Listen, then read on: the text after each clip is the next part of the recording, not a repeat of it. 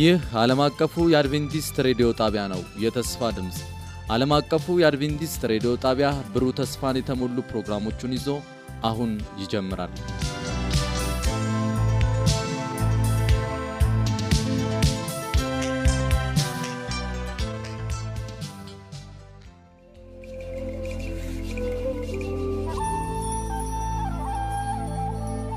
ሼህ ዘካርያስ ጅብሪል አለቃ ነዋየ ክርስቶስ። ከእስልምና ወደ ክርስትና። በጥሩነህ ወልደ ሥላሴ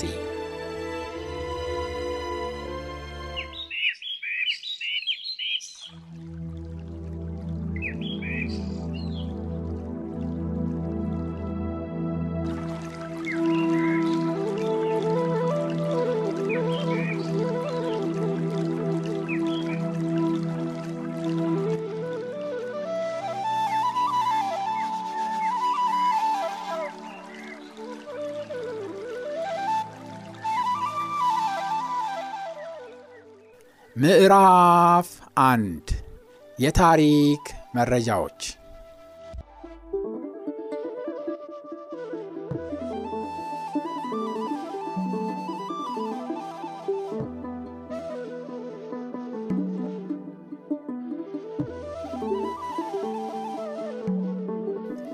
ተወልጄ ያደግኩት በጎንደር ክፍለ ሀገር እብናት በምትባል ወረዳ ስር በምትገኝ በአንዲት ፈረስ ሜዳ በምትባል መንደር ነበረ። በልጅነቴ ዕድሜዬ በዚያች መንደር ይኖሩ የነበሩ ገንታዎች በተደጋጋሚ ሲጠቀሙባቸው የምሰማቸው ሦስት ቃላቶች ነበሩ። አንደኛዋ ቃል የአለቃ ዘካርያስ ሰዎች የምትል ስትሆን፣ ሌላይቱ ደግሞ አዲስ ክርስቲያን የምትል ነበረች። ሦስተኛይቱም አባታችን የምትል የፍቅርና የአክብሮት መግለጫ ቃል ነበረች። ቃላቶቹ ዘወትር ሲወሱና ሲጠቀሱ ልስማቸው እንጂ ከቃላቶቹ በስተጀርባ ምን እንዳለ በጣም አይገባኝም ነበር።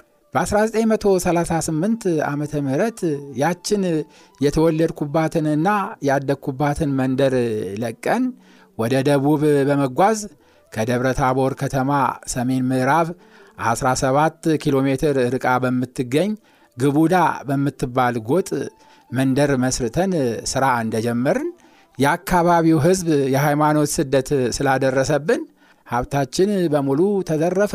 ቤታችን ተቃጥሎ ሁለት ሽማግሌዎቻችንም በጥይት ተደብድበው ሞቱ።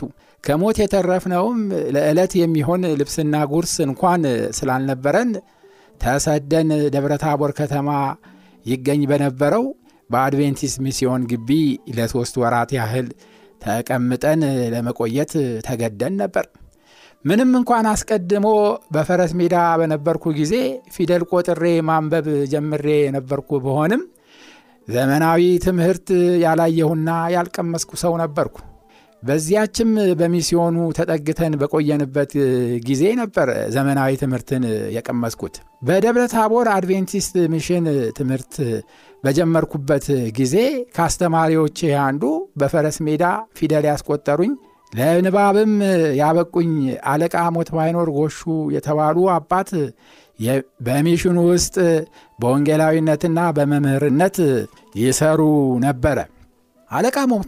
አለቃ ሞት ባይኖር የትምህርት ቤት ጓደኞቻቸውና የሃይማኖት ወንድሞቻቸው እነ አለቃ ገብረ እግዚአብሔር፣ አለቃ ኢሳያስ፣ አለቃ ካሳሁን፣ አለቃ ወንድሜነህ ይባሉ የነበሩ ሁሉ ሞተው ከአለቃ ዘካርያስ ተማሪዎች እርሳቸውና አለቃ ንጉሴ ብቻ ቀርተው ስለነበረ በተደጋጋሚ ለእኛ ለወጣቶቹ ያለ መሰልቸት የሚያቀርቧቸው ሁለት አብይ ምክሮች ነበሩ።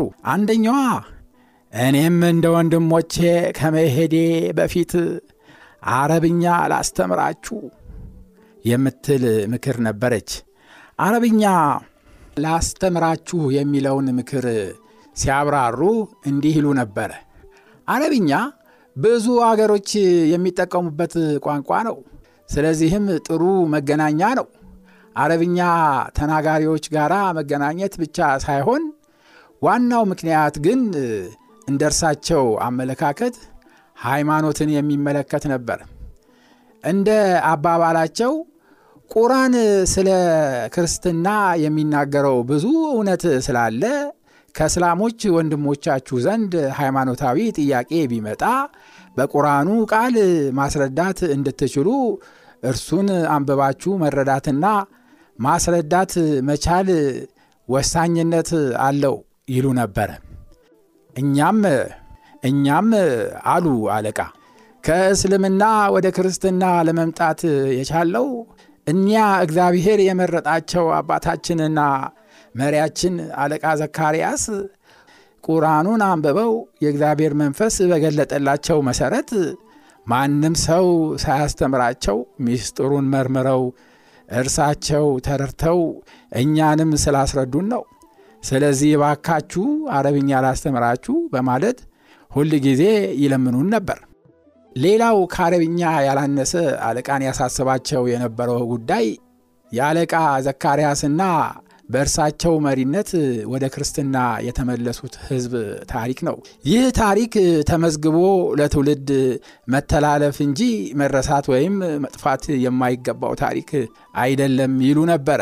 ይህንንም በማመናቸው እባካችሁ እኔ በሕይወት ሳለው ታሪኩን ላጽፋችሁ እያሉ ይማጸኑን ነበር። በደብረ ታቦር ሚስዮን ትምህርት ቤት ለሁለት ዓመታት ከተማርኩ በኋላ በዚያችው ትምህርት ቤት እንዳስተምር ስለተጠየቅኩ አንድ ዓመት አስተምሬያለሁ። በዚያችም ዓመት የአለቃ ሞት ባይኖርን ምክር በመቀበል እስቲ አረብኛ ልማር አልኳቸውና ያስተምሩኝ ብዬ አለቃን ጠየቅኳቸው። እሳቸውም በደስታ ጥያቄን ተቀብለው የአማርኛውን ፊደል እንዳስቆጠሩኝ ሁሉ እንዲሁም የአረብኛውን ፊደል አስተማሩኝ፣ ንባብንም አስጀመሩኝ።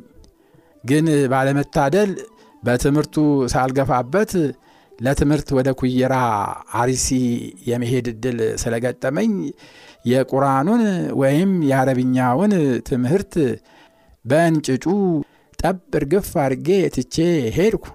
የአረብኛውም ትምህርቴም በውጥኑ ቀረ። በዚያች በደብረ ታቦር አድቬንቲስት ትምህርት ቤት ሳስተምር በነበርኩበት ዓመት አንድ ኤኤል ሜኒችን የተባለ ሰባኪ ከአሜሪካ መጥቶ ለአንድ ሳምንት ያህል ግሩም የሆነ ትምህርት ሲያስተምረን ከሰነበተ በኋላ ሳስተረጉምለት የነበርኩ እኔው ስለነበርኩ ስለ አለቃ ዘካርያስ ታሪክ ምን ታውቃለህ ሲል ጠየቀኝ። ሰውየው ቀደም ሲል ስለ እርሳቸው ያነበበውና የሰማው ነገር ኖረዋል። እኔም እውነቱን መለስኩለት። ስማቸው ሲነሳ ብዙ ጊዜ ሰምቻለሁ። ስለ ታሪካቸው ያለኝ እውቀት ግን ቁንጽል ነው አልሁት። ቀጠል አደረገና ከተለያዩ ሰዎች ስለ እርሳቸው ሰምቻለሁ፣ አሁን ግን ከምንጩ መስማት እፈልጋለሁ አለኝ። እኔም ከሽማግሌዎቹ ውስጥ ስለ እርሳቸው በትክክል የሚያቅ ሰው ፈልጌ ያመጣልሃለሁ ብዬ ቃል ገባሁለትና ከተሰበሰበው ሰው ውስጥ ስለ እርሳቸው የሚያቅ ሰው ፍለጋ ሄድኩኝ። በዚያ ወቅት አለቃ ሞት ማይኖር በግቢው ውስጥ አልነበሩም። ግን በዕድሜ የእርሳቸው ጓደኛ የሆኑ የአለቃ ዘካርያስን ታሪክ ከመጀመሪያ እስከ መጨረሻ ጠንቅቀው ያውቃሉ የተባሉ የአንድ አባት ስም ስለተጠቆምኩኝ ሰውየውም በዚያው በግቢው ውስጥ ስለነበሩ የኢኤል ሚችንን ጥያቄ አቀረብኩላቸው። ሰውየውም የአለቃ ዘካርያስ ተማሪ አልነበሩም። ግን ታሪካቸውን ከተማሪዎቻቸው ባላነሰ መጠን ደና አድርገው ያውቁ ኖራል። ስማቸው ነጋድራስ የሻው ዘለቀ ይባሉ ነበር። ነጋድራስ ሌሎች ሁለት ሰዎችን አስከትለው ወደ ፈረንጁ መጡ። ነጋድራስ የሻው የሼ ዘካርያስን ታሪክ ከስር ከመሰረቱ አንስተው ይዘረዝሩት ጀመር። የነጋድራስን ንግግር እየተከተልኩኝ ስተረጉምለት ሰውየውም በፍጥነት በማስታወሻው ላይ ይጽፍ ነበረ። እኔም ለሰውየው ሳስተረጉም እግረ መንገዴን ወደ ታሪክ ውስጥ ገብቼ መዋኘት ጀመርኩ። በዚህ ጊዜ ነበረ አዲስ ክርስቲያን ወይም የአለቃ ዘካርያስ ሰዎች የሚባሉትን ስሞች በአለቃ ዘካርያስ አማካኝነት ወይም መሪነት ከእስልምና ወደ ክርስትና የተመለሰው ሕዝብ መጠሪያ መሆናቸውን የተረዳሁት በ1950 ዓ ም ለትምህርት ወደ አውስትራሊያ ሀገር በሄድኩ ጊዜ የሀገሩ ሰዎች ቀደም ሲል ስለ አለቃ ዘካርያስ የሰሙት ነገር ስለነበረ በእርሳቸውም አማካኝነት ከእስልምና ወደ ክርስትና ብዙ ሕዝብ መመለሱን አንድ ሰው የጻፈው መጠነኛ ጽሑፍ ስላነበቡ ከኢትዮጵያ መምጣቴን ሲሰሙ አያሌ ጥያቄዎችን ስለ ሼህ ዘካርያ ይጠይቁኝ ጀመረ። እኔም ነጋድራስ ለሚችን ሲናገሩ የሰማሁትንና ቀደም ሲል ያወቅኩትን እነግራቸው ነበር። ሆኖም ስለ እኒህ ሰው ታሪክ የነበረኝ እውቀት ሙሉ እንዳልነበረ ይሰማኝ ነበር። ከአውስትራሊያ ከተመለስኩኝ በኋላ ግን አለቃ ሞት ባይኖር ሲመክሩኝና ሲለምኑኝ የነበረውን ጉዳይ ሚስጥሩ ስለገባኝ ደብተሬን ጨብጬ ብሬን አሞጥሙጬ ዓይኔን አፍጥጬ አለቃ ሞት ባይኖርን ፍለጋ ከአዲስ አበባ ወደ ደብረ ታቦር ጉዞዬን ከአዲስ አበባ ወደ ከአዲስ አበባ ወደ ደብረ ታቦር ጉዞዬን አቀናው። የመጣሁበትንም ምክንያት ስነግራቸው አለቃ ከኔ የበለጠ ሳይደሰቱ አልቀሩም። አለቃ የአለቃ ዘካርያስ ተማሪ ስለነበሩ ስለ እርሳቸው ቋሚ መረጃ ነበሩ ለማለት ይቻላል። ስለ መምህራቸው ሲናገሩ ሲቃ ይይዛቸው ነበር።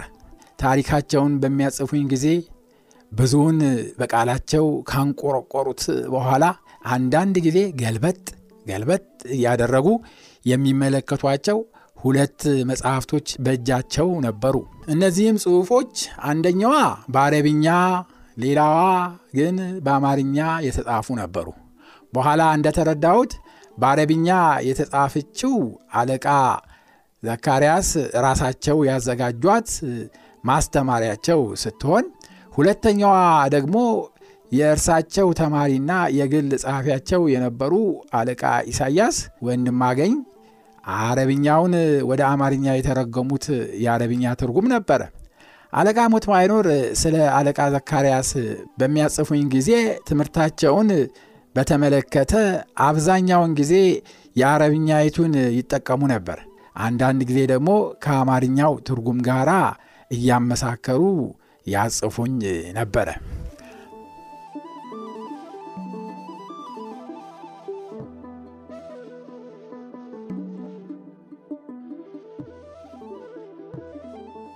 አብረን ባሳለፍንበት ሳምንት ውስጥ አንድ ደብተር ሙሉ ማስታወሻዬን ሸምቼ ነበር ወደ አዲስ አበባ የተመለስኩት። ከዛም በኋላ ለአብዛኛው ስለ አለቃ ዘካርያስ ለምጽፈው ሁሉ ዋና ዋቢዬ አለቃ ሞት ባይኖር ናቸው። በእውነቱ በጣም ነው እግዚአብሔርን የማመሰግነው። ያችን እድል ተጠቅሜ ቀጥተኛ ከሆኑ አባት ስለ አለቃ ዘካርያስ ያልተበረዘና ያልተከለሰ ታሪክ ከዋናው መረጃ ለማግኘት በመቻሌ ታሪኩን መዝግበን ስንጨርስ አለቃ አንዲት ልብ የምትነካ ጸሎት ወደ እግዚአብሔር አደረሱ። አመሰግንሃለሁ አምላኬ ሆይ አሉ አባ አለቃ። ከእኔ ከማልፈው ሰው ያንተን የማያልፈውን አምላክ ሥራና አደራረግ ለሚቀጥለው ትውልድ ለማስተላለፍ በመቻሌ ይህንንም ወጣት መንፈሱን ቀስቅሰ ይህንን ታሪክ እንዲመዘግብ ስላደረግ እጅግ አመሰግንሃለሁ። በበለጠ ግን ታሪኩ ታትሞ ለንባብ ታበቃው ዘንድ እማጸናሃለሁ ብለው ጸሎታቸውን ደመደሙ። የአለቃ ጸሎት ልቤን ይንካው እንጂ ከአቅም በላይ በሆኑ ምክንያቶች ይህ ታሪክ ተመዝግቦ ሳይታተም አያሌ ዓመታት አስቆጥሯል።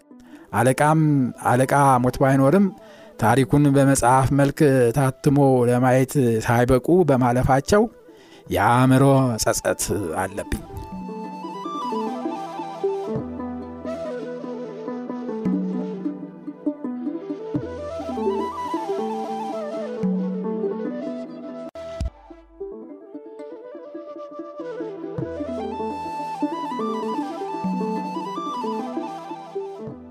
አለቃ የኒያን ሰው ታሪክ ሲያስመዘግቡኝ ይህ ታሪክ ከኢትዮጵያ አልፎ በዓለም ዙሪያ መሰራጨቱን አልነገሩኝም። እንዲያውም ያውቁም አይመስለኝም። ከአነጋገራቸው እንደተረዳሁት በዚች በኢትዮጵያ ውስጥ ብቻ የታወቀ ነበር የመሰላቸው። እኔም ራሴ በዚያን ወቅት የአለቃ ዘካርያስ ታሪክ በተማሪዎቻቸውና በተከታዮቻቸው መካከል ብቻ ተወስኖ የቀረ ነበር የመሰለኝ። ግን የመጨረሻውን ረቂቅ ከመጻፌ በፊት ምናልባት እኮ ሌሎች ሰዎች ስለ እኒህ የሃይማኖት መሪ የሚያውቁትና የጻፉት ነገር ሊኖር ይችላልና ጥናቱን ሰፋ አድርጎ መመልከቱ ሳይጠቅም አይቀርም በማለት የምርምር ጥናቴን ጀመርኩ። የጥናቴም ውጤት ይህ ታሪክ ካሰብኩትና ካለምኩት በላይ በዓለም ዙሪያ መሰራጨቱን ያሳያል። መጀመሪያ የተመለከትኩት በሰባተኛ ቀን አድቬንቲስት Bible Commentary በገጽ 433 ላይ አንድ ዶክተር ሲግፈሪድ ሆርን የተባለ ሰው ስለ አለቃ ዘካርያስ የጻፈው ነው። እርሱም እንዲህ ነው የሚለው በደብረ ታቦር አካባቢ የአድቬንቲስት ሚሽነሪዎች በአንድ ሼ ዘካርያ በተባለ ነጋዴ አማካኝነት ከእስልምና ወደ ክርስትና ከተመለሱት መካከል ብዙ ሰዎች አጥምቀዋል። ምንም እንኳን ሼ ዘካርያ ራሳቸው ሰንበትን አክባሪ ወይም አድቬንቲስት ባይሆኑም ቅሉ ወደ ክርስትና ከመምጣታቸው በፊት ስለ ሰንበት፣ ስለ ክርስቶስ ዳግም ምጽአትና የመጽሐፍ ቅዱስ እውነትን ይዘው ስለሚመጡ ነጮች በራእይና በሕልም ተገልጦላቸዋል የሚል ነበር። ሁለተኛው መረጃ የተጻፈው በአንድ ማኑኤል ሶረንሰን በሚባል አድቬንቲስታዊ የወንጌል መልእክተኛ እንደ አውሮፓ አቆጣጠር በ1922 ዓ ም ወደ ኢትዮጵያ መጥቶ ለብዙ ዓመታት ካገለገለ በኋላ Review and Herald በተባለ መጽሔታቸው ቅጽ 106 ቁጥር 37 September 19 1929 ዓ ም የተጻፈ ሰፋ ያለ ሀተታ ነበረ። ዶክተር ሶረንሰን በዚህ ጽሑፉ ላይ የሚከተለውን አትቷል። በአቢሲኒያ 15 ሺህ ሰዎች ከእስልምና ወደ ክርስትና መመለሳቸው ሲወራ ቆይቷል። የእንቅስቃሴው መሪ ሼህ ዘካርያ በእርሳቸው መሪነት ይህንን ያህል ሕዝብ ወደ ክርስትና ለማምጣት የቻለው በእርሳቸው ባደረው በጣም ኃይለኛ በሆነው በእግዚአብሔር መንፈስ ግፊት ነው። ሥራውን እግዚአብሔር በሰፊው የባረከው ለመሆኑ መረጃው ይህን ያህል ሕዝብ እስልምናም በፍቃዱ ትቶ ክርስትናን መቀበሉ ነው። እነዚህ ከእስልምና ወደ ክርስትና የተመለሱ ሰዎች የሚያውቁት ክርስትና የምስራቅ ኦርቶዶክስ ክርስቲያኖች የሚከተሉትን አይነት ክርስትና ብቻ ነበር። ሼህ ዘካርያ መጽሐፍ ቅዱስን ሲያጠኑና ሲመረምሩ የኦርቶዶክስ ቤተ ክርስቲያን የማታስተምራቸውን እውነቶች ለማግኘት ችለው ነበር። እነዚህንም እምነቶች ለተከታዮቻቸው ያስተምሩ ነበር። ከአስር ዓመታት በፊት ሼህ ዘካርያስ ሲሞቱ ተከታዮቻቸው መንፈሳዊ አባታቸውንና ጠባቂያቸውን እንዳጡ ነበር የተሰማቸው። ከመሞታቸው በፊት ግን ለተከታዮቻቸው ያስተላለፉት መልእክት መጽሐፍ ቅዱስን ማጥናታቸውንና መመርመራቸውን እንዲቀጥሉ የሚያበረታታ ነበር።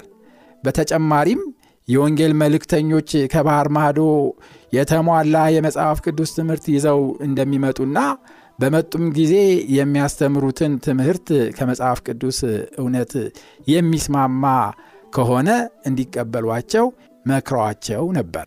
በአስመራ የሚገኘው የአድቬንቲስት ሚሽን ዜና ለእነዚህ ሰዎች ሳይደርስላቸው አያሌ ዓመታት አልፈው ነበር።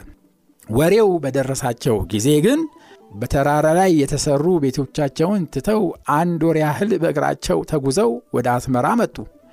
እዚያም በደረሱ ጊዜ ሚሽነሪዎቹ የሚያስተምሩትን ትምህርት አስቀድመው በከፊል ራሳቸው በማጥናታቸው ደርሰውበት የነበረ ሆኖ ነው ያገኙት። የሦስተኛው መልአክ መልእክት ከሰማይ የመጣ መልእክት መሆኑን አምነው በመቀበል ስድስቱ ወዲያውኑ ተጠመቁ። እነዚያም ሰዎች ወደ ቤቶቻቸው ሲመለሱ ያገኙትን የምሥራች ለወገኖቻቸው አካፈሏቸው። በዚህም መንገድ የተዘራው ዘር በድንጋያማ መሬት ላይ አልወደቀም። አሁን አሁን በፊታችን ባለው ዘመን የሚሰበሰበው ታላቅ መከር የመጀመሪያው ፍሬ መታየት ጀምሯል። እስካሁን ድረስ ለነዚህ ከእስልምና ወደ ክርስትና ለተመለሱ ሰዎች አውሮፓውያን ሚሽነሪዎችን ለመላክ አልቻልንም። ከእነሱ ጋር ያለን ግንኙነት ከሀገራቸው ተነስተው ወደ ሚስዮኑ ጣቢያ እየመጡ እውቀቱን በሚቀበሉ ነጋዴዎች አማካኝነት ነው። እኛም የመጡትን ወደ ሕዝቦቻቸው እንዲመለሱና ወንጌልን ለወገኖቻቸው እንዲሰብኩ እያደፋፈርናቸው ነን። ከጥቂት ወራት በፊት ከዋና ሰራተኞቻችን አንዱ የሆኑትን የቅስና ማዕረግ ያላቸውን ቄስ ዕቁበ ጊዜን ልከናቸዋል። ፓስተሩም በደረሱ ጊዜ ቀደም ሲል ወደ አስመራ መጠው አምነው ተጠምቀው ወደ ወገኖቻቸው የተመለሱት ሰዎች ያስተማሯቸው ብዙ ሰዎች ለጥምቀት ተዘጋጅተው የፓስተሩን መምጣት በመጠባበቅ ላይ ስላገኟቸው ፓስተሩ ማጠናከሪያ ተጨማሪ ትምህርት ሰጠው ከሰባ በላይ የሚሆኑ ሰዎች ተጠምቀው ሌሎችም ቁጥራቸው እነዚያን የሚያህል አጥምቁን እያሉ በመጠየቅ ላይ ይገኛሉ። የእውነተኛ መመለስ መረጃዎች እንዲህ ቁጥራቸው የበዛ ሰዎች መጠመቃቸው መጀመሪያ ወሬው ሲደርሰን ነገሩ የለብ ለብ ሥራ እንዳይሆን ሰግተን ነበር። ግን ጨምረን ስለ እነዚህ አማኞች እንዳወቅን መጠን ጥርጣሬያችን እንደ ጉም ተነነ። እነዚህ አዲስ አማኞች እስካሁን ድረስ ሁለት መቶ ማርትሬዛ ብር አስራት ከፍለዋል።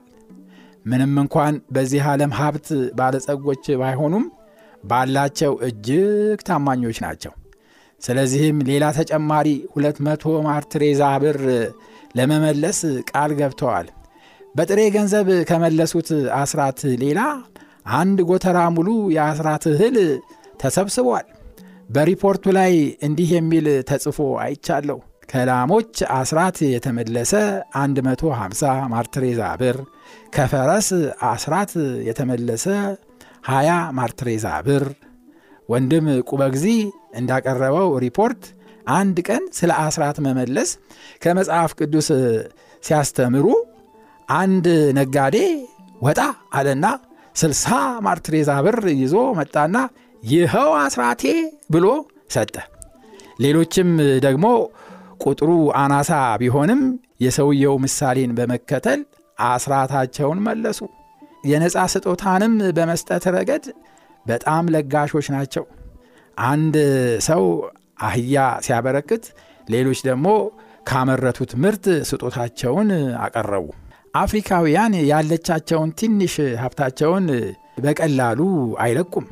ብዙ ጊዜ ሚስዮናውያንን የሚመለከቱት በእርዳታ ሰጪ ድርጅትነት መልክ ስለሆነ ቀደም ሲል የወንጌል ስራችንን በጀመርንበት ወቅት አስራትን ለጌታ መመለስ የክርስትና ተግባር መሆኑን ለማስረዳት ስላልቻል ነገሩ ተስፋ የሚያስቆርጥ መስሎ ይታየን ነበር። ስለዚህ እነዚህ አማኞች አስራታቸውን በታማኝነት ለጌታ እንደሚመልሱ ስንሰማ አንድ ነገር በልባቸው ውስጥ ገብቶ የተፈጥሮ ምኞታቸውን እንደለወጠው አወቅን። ሌላው ደግሞ ይህንን እንቅስቃሴ እውነተኛ እንቅስቃሴ መሆኑን እንድናምን ያደረገን የተጠመቁት ሁሉ አዋቂ ሰዎች ሲሆኑ አብዛኛውን ጊዜ ደግሞ ባልና ሚስቶቹ አብረው ነው የሚጠመቁት።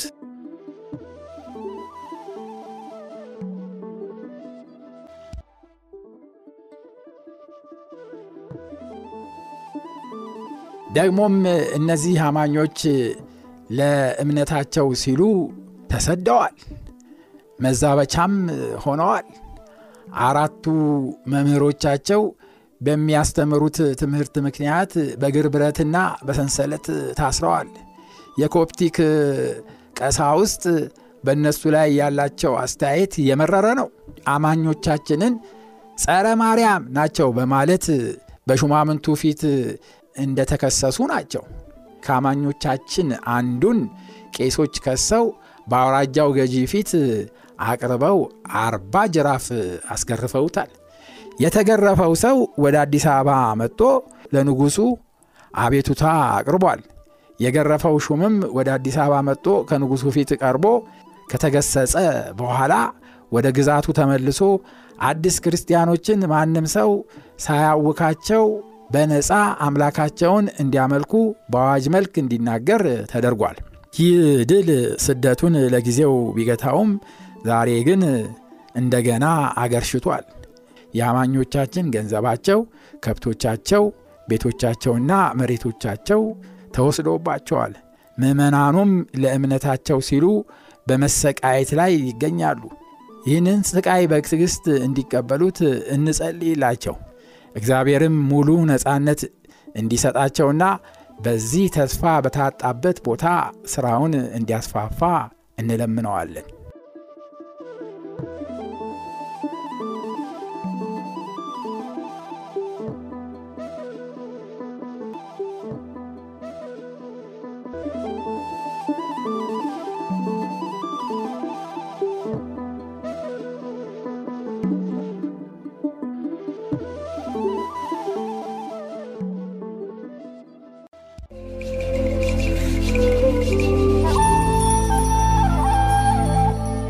ሼህ ዘካርያስ ጅብሪል። አለቃ ነዋየ ክርስቶስ። ከእስልምና ወደ ክርስትና። በጥሩነህ ወልደ ሥላሴ